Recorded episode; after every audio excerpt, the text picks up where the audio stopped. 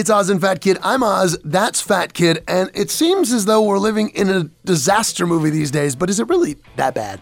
Yeah, Oz, here's what I'm going to do. I'm going to tell you a news story, and you're going to tell me if it is an actual news story or if it's a storyline from a disaster movie, okay? Okay. All right, here we go. Tell me if this is a disaster movie or a real news story from 2020 hurricane force winds sweeping across the Midwest, leaving a massive trail of destruction. Just out of the blue winds, destroying crops and buildings and barns and causing $4 billion in damage in Iowa alone. Is that a disaster movie or a real news story from 2020? That's a disaster movie. It's real.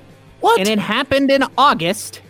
It's called like a derecho or something. It's some kind of land hurricane force wind, like legitimate hurricane force winds that just was just destroyed all kinds of stuff across the Midwest. Okay, here's another one. Okay. Tell me if this is real or a disaster movie. Groups of people reporting sightings of huge fleets of mysterious drones. Some of these drones as big as cars, flying in formations over parts of Colorado and Wyoming. That's got to be fake. Real. And it happened in January. So, the, the, so there's, it was an alien sighting? No, no, no, no, no, no. Nobody knows what the hell it is. All we know is it was huge fleets of drones flying in formations with these ginormous drones all across Colorado and Wyoming. What? All right, Oz, tell me, is this a storyline from a disaster movie or an actual news story from 2020? Which it seems like we're living in a disaster movie.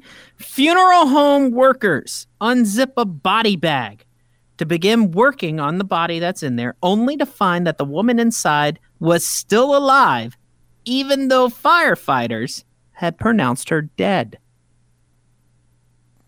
I guess it's real. Real happened in Michigan just a few days ago. What? Yeah, they pronounced her dead. It's awful. She was in the body bag. They open her up in the funeral home, open up the bag. there she is. Dude, could waiting you imagine being in the funeral home and just. Ah! Oh my god. I mean, seriously. Here's another one. Tell me if this is real or, uh, you know, the plot from a disaster movie. A man in Joker makeup terrorizing and threatening a neighborhood, threatening teenagers with a knife as they walk down the streets of their small town. Oh my, that's that's probably real.